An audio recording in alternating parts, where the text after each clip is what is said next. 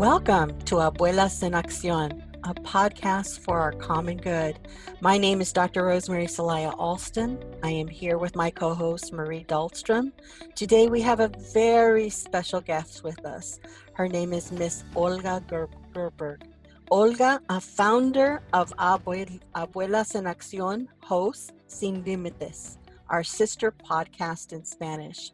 Olga has more than 25 years of experience working to empower low income Latinos in the areas of social justice, health, education, and immigration.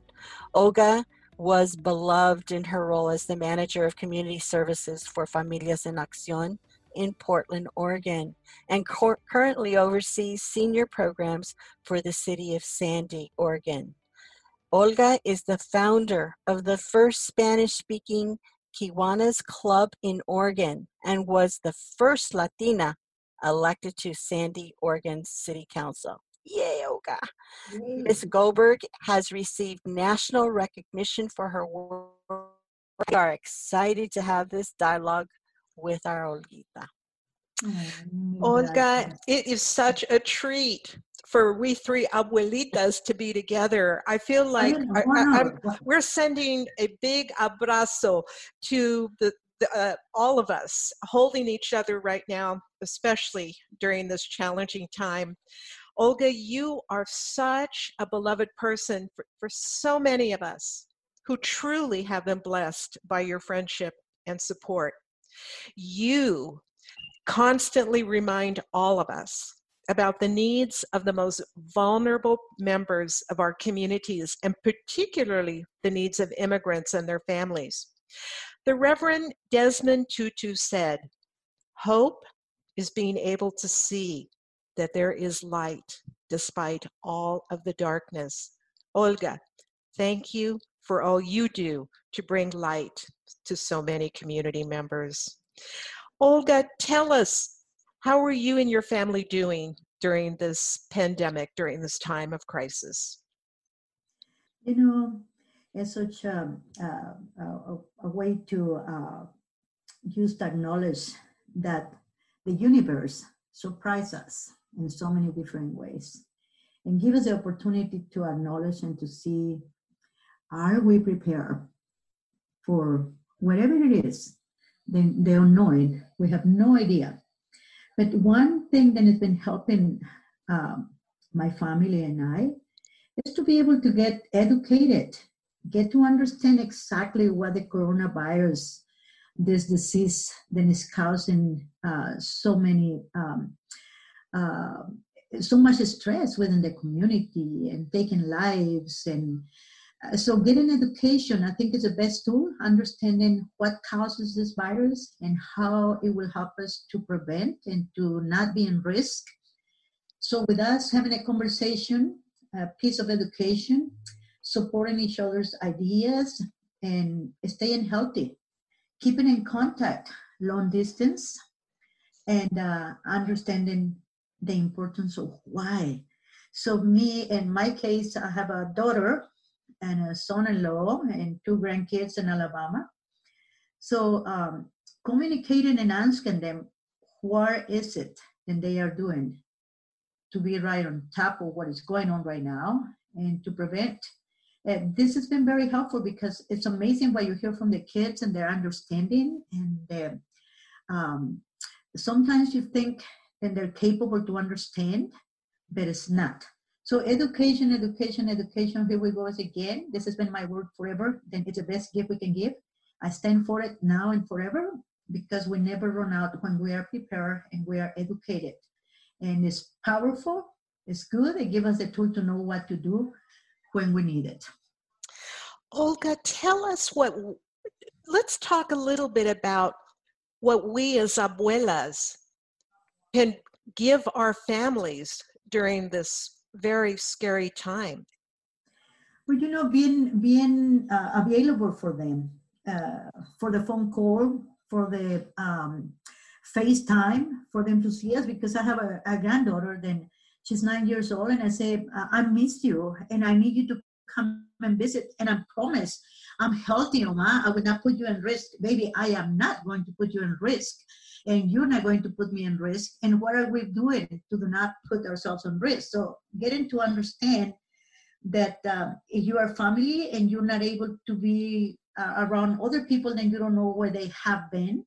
And then uh, utilizing the step by step of um, sanitizing to using gloves to be able to do not breathe too close to each other to maintain the, the social distance but meanwhile be there for them. Be there for them with any question and let them know that uh, it's not easy to be alone to be by yourself but in this case they are not alone. They have each other. So find ideas uh, teach them how to crochet. Like today i want to talk to them and I want to teach them about um, natural disasters.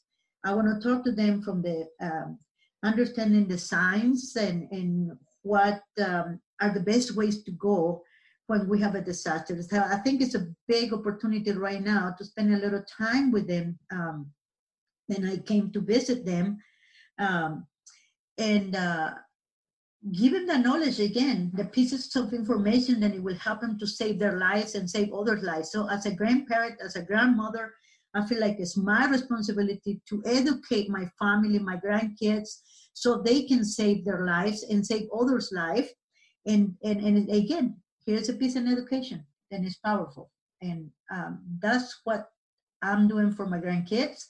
I'm even cooking some uh, food I can buy with two big giant bowls of soup and homemade bread and a few things. And I said, you know, this is what is one way to support us as well and to provide support and love. This is a way for me to tell you, I love you, I love you, I love you, and I want you to stay healthy.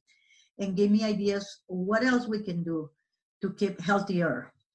You know, we talked a little bit about that, Olga, that the food of the soul mm-hmm. is not mm-hmm. just about the food, right. but the spirit of what that brings together. So, are you sharing recipes? Are you oh, over the internet, or how, how are you doing it? I'm giving suggestions. I don't have, I don't, I'm, I'm not very much into recipes, but I give them suggestions. I say, how about you guys cooking this soup with these ingredients and putting it together and let me know what do you think?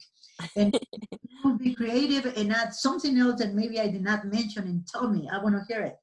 And then my granddaughter in Alabama, oh ma, that kale soup that you told me, it was so good with the um, uh, whole cut uh, meal and that and that. It was just beautiful, ma. I love it. And I add a little uh, basil or something, and it was just fantastic. As you see, so little things that you can share and uh, encourage them to be creative, to come up with ideas, and not necessarily to be told step by step what you need to do in order to come up with something. I want my grandkids to be independent, to be creative, to have the ability to think on their own and come up with resolutions and to uh, uh, use uh, be independent. You don't have to have somebody else to be telling you step by step. Put attention, breathe, understand, listening, all those wonderful things that we have to give, as Rosemary said, you know, to feed their souls, their spirit, their minds, and um, and strengthen your faith. Believe that you have the ability to do so many things. So don't stop, don't give up. Uh, keep on looking for other possibilities. Can you talk to us a little bit about the vulnerable populations that you're working with, Olga? Yes. You know, culturally, I had to tell you it is so sad and depressing, and in other areas, uh, happy when you know that people are prepared. But what I'm struggling with, and um, as a, as a reality is there is a lot of seniors then they are in a very critical condition uh, health wise but they also do not have relatives they do not have a friend they do they live far away in the middle of nowhere but it's no resources. They can't drive. They cannot go ahead and pick up their medication. Uh, if they don't know how to order their medications via uh, mail it's just very very difficult. So, and how unfortunate it is that um, they get to the point to have no one. So, if it's not the community taking um, care or checking on them, there will not be much for them going on. And it's very sad and depressing. The counties, the cities, the government, we say, you know, they're doing uh, the best they can, but it's not necessarily, we do not have the capacity to reach out to a lot of people that they're out of our uh, reach, out of the um, limits. And um, uh, I see it over and over. Uh, I discover more uh, how they are struggling uh, just by putting medications together. They don't know they have all this bunch of medicines that receive on the mail they don't know what to do with them, what the medication is for. They can barely see. If they read, they don't understand where they're reading. It's um, we need to find other means to help people uh, to survive this and any other situation. So those are people that are fine. You know, I say that like they're more in risk, and they um, uh, by keeping in touch with them because it, for at least they have a phone line or hotline because many of them they don't even use a cell phone and um, the flip phones where they cannot get very much out of it um, uh, many they still using i'm surprised those flip phones. But for least it's a way to communicate to reach for us to be able to reassure their situation uh, there is so much that we can do. Within a, we need a lot of more volunteers. Within a, a, we need a lot of more compassionate people that are willing to go ahead and check on them. Because me working for the city of Sandy, at the Sandy Community Center, uh, we the staff not have the capacity to be delivering meals uh, for the clients and to be able to go into their home and fix the water faucet that is leaking or the shower that is that or to get them toilet paper because they're running out, or to organize their medications and they don't know what to do with them. So that's it's time for us to be more mindful and to be aware that um, what is it that we can do to help those people in need. And, what uh, what can we learn, Olga, from what's happened globally with this crisis? What? You know, understanding that we are in, we're not in control of what the universe is bringing us but yes, we are in control of how much we can do to support, to provide support to others, and to uh, be able to just accept the fact that at the end, we all are humans, we all are God's creation, and uh, be grateful for who we are and where we are and what we have, but also be able to see far away from where you are and see what the needs are for other people and just stand up and, and, and do something about it. Help them. There's many things that we can do to, to support, to help. But I think if we just learn out of this how fragile um, and how little we are at the end, but how much we can give we start discovering and acknowledging that we have the ability to do love and believe, then we can help I think that's one of the the biggest things that can happen if we just come out, out of this understanding that loving is the way. We have to love everybody and we have to uh, do whatever it takes to provide that um, service of assistance or uh, provide a hand to the people that need it. So today is a lot of other people and they do not have the capacity to do things on their own. Maybe tomorrow it will be my turn or our turn. I don't know. So hopefully we will have somebody that learn from this and be able to do the same thing that I did for others for me. You have such great insight in in terms of what your life work has been and your passion for others, Olga. Um, how can we remain hopeful as a community? You know, uh, to go back and uh, to me, be humble is one of the things, you know, humility, humble, um, to be there for each other, it doesn't matter what. To be able to treat everybody with respect and value uh, what we have, to be protected, to do to make the change, the difference on other people. Um, I think uh, this is an opportunity to learn, uh, to learn. I'm sorry, to learn from each other, and that um, that we can always give a hand to somebody in need. It doesn't matter what time, what day, and if we can make the difference on one person at a time, we are doing a lot in this world. So I think uh, that this uh, pandemic, that's global um, um, that is going on, that uh, can bring us together to realize that we are all humans, but we can always give time and love, be resourceful, be prepared, and learn from each other. And we can change people's life. Olga and Rosemary, I need to tell you both that you are two of the most faithful and spiritual women. You are strong and always you radiate compassion and humility. And what I am concerned about for all of us um, is that we are so accustomed to giving to others and serving others. What message can we give to men and women in our communities about the need to also take care of ourselves during this, always, but in particular during this very challenging time? Totally. Uh, I feel like um, it is so important for us to be mindful, to be aware that um, changes can happen at any time. And the best thing for us to approach and the best thing for us to um, uh, be able to uh, deal with whatever is coming, the, all those unknowns and we are not prepared, is to reach out and figure out what else it can be happen to us and how can we prepare ourselves? How can we be ready and um, I, I, was talking to my kids right now a, a little while ago, uh, letting them that, you know, being uh, trained for the emergency preparedness to be working with a um, disaster uh, team that will be able to help people how to save their lives and how to um, uh, save other people's life. That is an important piece. But it's an amazing to see how many people do take it for granted and do never assume that this is going to happen to us.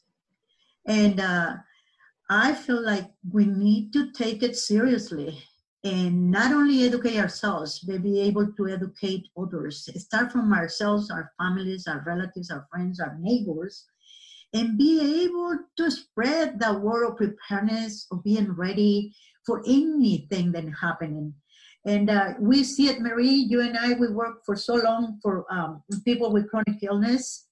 And when they get to the point of just uh, getting to the um, end of life, it is so hard to accept the fact that this is going to happen and how can give prepare how can I prepare to do the best and to avoid all this unnecessary toxic stress because I wasn't ready for it or because I decided not to educate myself or not to understand or not to accept. Then later on, we suffer the consequences. Our health, our system, our metabolism became weaker and weaker because we did nothing to be able to provide, uh, to, to prevent or to feel stronger and to know what decisions, what to do in, in any circumstances. So for me, it's just about going back, dig out, find out what is there that I don't know, then I can learn in order to obtain the tools to make a better life for me and for others around me. Well, the other thing that you speak so much about, both you and Rosemary, is accepting that which we can't change. There are things we can do to be prepared. There are things we can do to educate ourselves. But in the end, as you both know, life takes us on that journey that we mm-hmm. had no idea we would be on that road. And so mm-hmm. I think what's important is uh, uh, I've heard the word soften, that when you encounter an experience or life in general, to allow yourself to soften to whatever you're going through and accepting that there are so many things you can't change, but you can change how you respond to it. You can be hopeful rather than despairing. Uh, you can be helpful rather than isolating. And uh, so there are many things we can do. Right. right. I, I think there's uh, a great sense of flexibility when you're handed lemons. You have to make lemonade out of it one way or the other, right? Right. And one of that is, for me, in terms of self care, is to wake up with good intentions and allowing us to be able to hear the birds outside, read a good book, look at a maybe an album that we hadn't looked in in a long time. Um, that there's a sense of of hopefulness um, at the end of the the day that we are grateful. I think you shared very well, Olga. Humility to be humble people, to be grateful for what we have just right now and today, and mm-hmm. teaching our granddaughter how to make a soup all the way in Alabama. and her and her giving you her her feedback in terms of how good that sopa was you know yes, but it's it really is about feeding our souls in a different kind of way and being able to stay up above because the reality is there i think there's a, a real line in a in a movie that said hmm you have a five year plan? Think again. Exactly. Exactly. Live one day like it's going to be the last day of your life. And uh, knowing that you uh, will be dying peacefully and no regrets and so olga what we like to do at the end of every podcast is to end with some action steps. What is some uh, words of wisdom that you could offer us today? Well, keep on educating. I believe in a handout, people run out of handouts. But if you give them a handout by reaching out to them, showing them the way, that can be something that we can take very seriously. And, you know, one of the things, Mary, and I feel like it goes um, to no, it goes nowhere, is when we don't explain, when we don't take the time to take to let people know why it's important for them to learn this or to do that or to do it this way. That's what I feel to me is giving the hand, teach them up the way, and they will be on their own. And it's so many different ways, it's so many different directions. Every day there is an opportunity to learn and to list all the things that we can help them to learn. It will be take us a whole month of just talking, the three of us in here. But uh, I feel like uh, one step, one thing at a time, then people can acknowledge and give value, importance, because we are taking the time to let them know how valuable and how important it is for them and what a difference it will make in their life. I think that's the best way when we're reaching out to people giving the message, a clear message, then it's for them. It's not necessarily for you, for me, or for Rosemary, or for it's just for them and for their own sake, for their own well-being, and um, uh, come out with a good plan for them to start one somewhere. Absolutely. And your education is um, an action step that I would offer we now have a federal relief package that's been passed. And many people may be assuming that because they have never qualified in the past for unemployment that they can't apply.